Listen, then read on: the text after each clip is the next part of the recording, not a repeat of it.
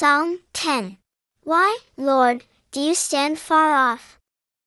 Why do you pay no attention during times of trouble? The wicked arrogantly chase the oppressed.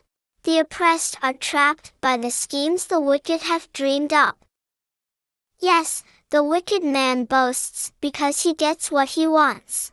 The one who robs others curses and rejects the Lord. The wicked man is so arrogant he always thinks, God won't hold me accountable, he doesn't care. He is secure at all times. He has no regard for your commands. He disdains all his enemies. He says to himself, I will never be shaken, because I experience no calamity. His mouth is full of curses and deceptive, harmful words.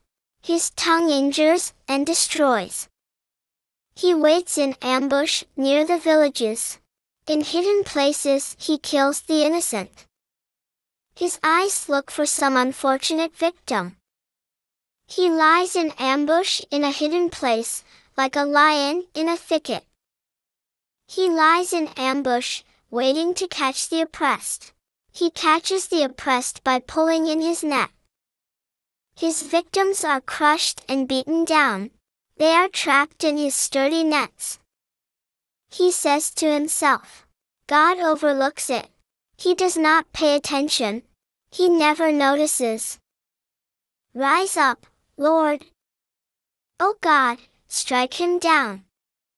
Do not forget the oppressed. Why does the wicked man reject God? He says to himself, You will not hold me accountable. You have taken notice, for you always see one who inflicts pain and suffering. The unfortunate victim entrusts his cause to you. You deliver the fatherless.